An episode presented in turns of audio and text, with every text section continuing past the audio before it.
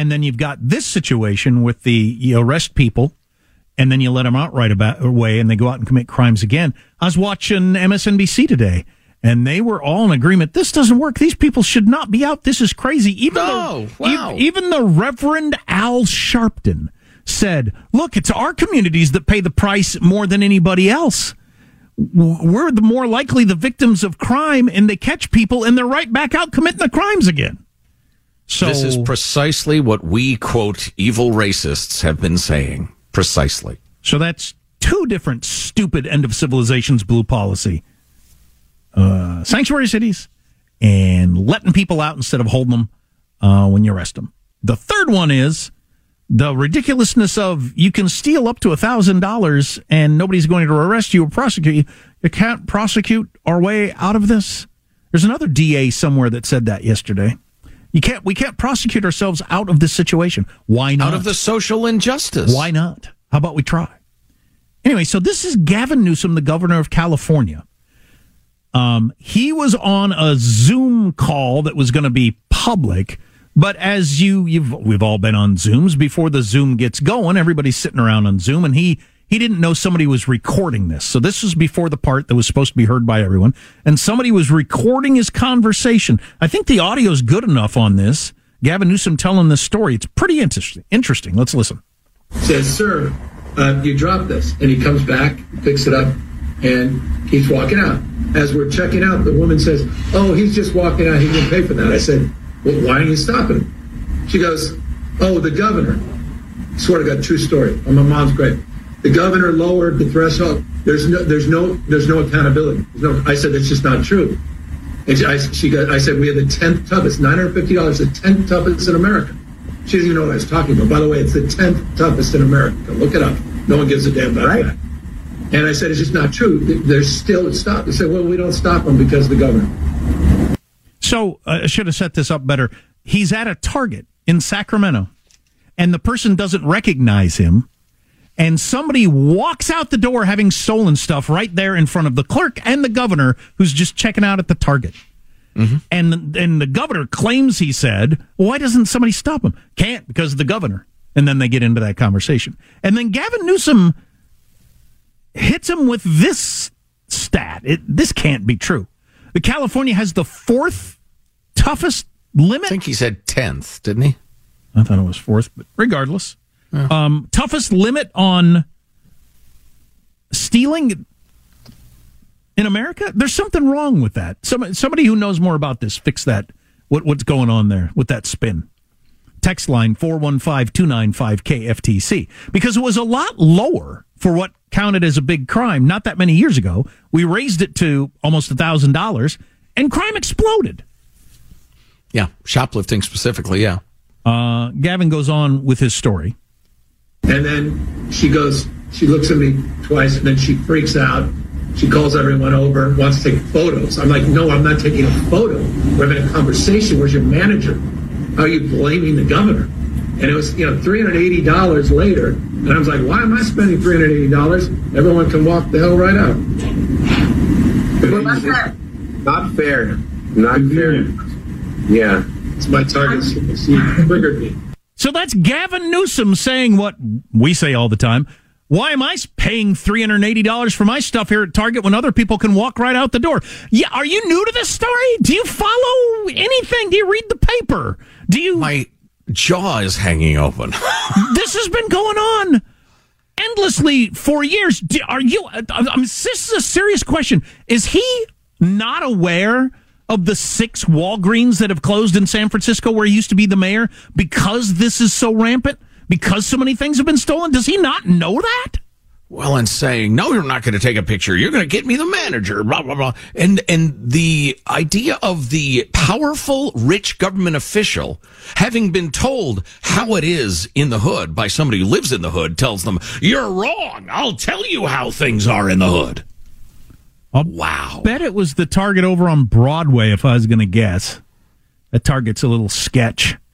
And uh, it's get fluted every week on Broadway. And it's not that far from the Capitol, but uh, for him to act like that's shocking. They just walked out the door. Where's the manager? Why am I paying for stuff if people can just walk out the door?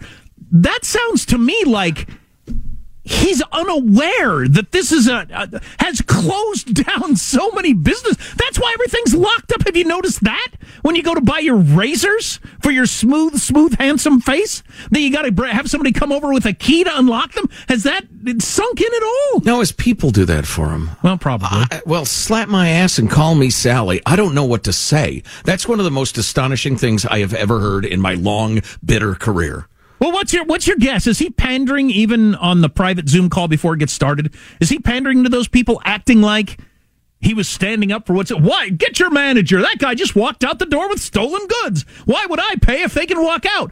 Yeah, everybody's screaming that at the top of their lungs. I mean, I'm sure you never watch Fox, but you, have you ever on Twitter? Have you seen these videos of people going into stores with their arms and just scooping products into a giant bag and walking out the door? Are you unaware of all this? They're locking up my toothpaste. That's right, quote unquote, Reverend Al. Um, two possibilities. Number one, he is that out of touch. Strikes me as unlikely. I mean, astoundingly unlikely. Possibility number two, Gavi doing what Gavi does very well and will do when he is the presidential nominee. Talk about these problems are outrageous and we are applying innovative and energetic solutions to solving them. I won't put up with this shoplifting in California. Neither should you.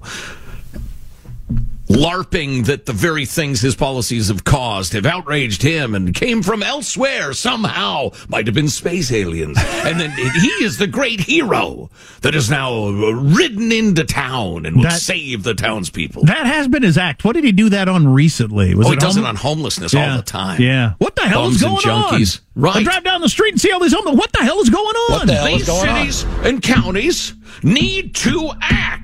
Oh, Lord, you're full of S. And it was, you know, $380 later. And I was like, why am I spending $380? Everyone can walk the hell right out. Yeah. Right. Yeah. yeah. Right. Yeah. We have been screaming this for quite some time. As the person taunted Katie and others in line the other day. Y'all in line are suckers. This SB free. So this is news to him that this is, the people do this? And or he is a very smart pol and his people have realized, all right, this is a huge liability. We need to start getting video and photo and quotes uh, uh, from you of how it's outrageous. And you're the man who's working to solve the problem that again has been visited upon you uh, by forces that shall not be named. Next, we're going to see a video of him tackling a shoplifter. You're right, Michael. Something like that. Why am I paying three hundred eighty dollars when that guy gets to walk out the door? That is rich. You know, was, you know, three hundred eighty dollars later, and I was like, "Why am I spending three hundred eighty dollars? Everyone can walk the hell right out." It's no wonder why his friends' wives sleep with him. Dude has wow. balls like coconuts.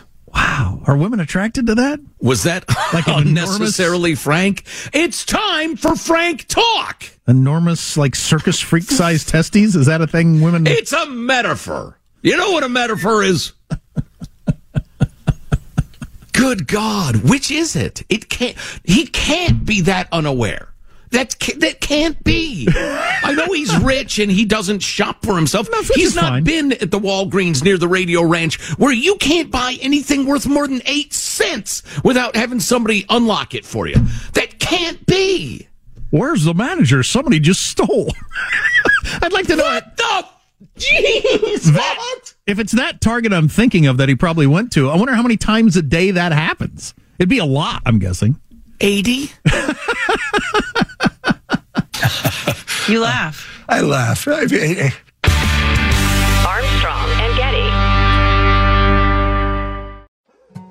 More Than a Movie is back with season two. I'm your host, Alex Fumero, and each week I'm going to talk to the people behind your favorite movies. From The Godfather, Andy Garcia. He has the smarts of Vito, the temper of Sonny, the warmth of Fredo, and the coldness of Michael to the legend behind La Bamba, Lou Diamond Phillips. When I walked in, I didn't think I had a shot at Richie because John Stamos' picture was already up on the wall. Listen to More Than a Movie on the iHeartRadio app, Apple Podcasts, or wherever you get your podcasts. Hey, I'm Jay Shetty, and I'm the host of the On Purpose podcast This week, I talked to Orlando Bloom in a rare interview where we went deep into how to get comfortable with fear and how to change the guilt and shame thought pattern. People say, What are you afraid of? Right? I'm afraid of fear because it's like I want to confront anything in my life that feels challenging on those levels. Listen to On Purpose with Jay Shetty on the iHeartRadio app, Apple Podcast, or wherever you get your podcasts. Hi, I'm Michael Rapaport. And I'm Kebby Rapaport. And together we're hosting Rapaport's, Rapaport's Reality, Reality Podcast. Podcast. We have a passion for reality TV, and we're inviting you into our living room. We're dissecting the drama, and we're giving praise to the single greatest form of entertainment on television today. That is right. Reality TV is the greatest form of entertainment on television today. Listen to Rapaport's Reality starting May 8th on the iHeartRadio app, Apple Podcast, or wherever you get your podcasts.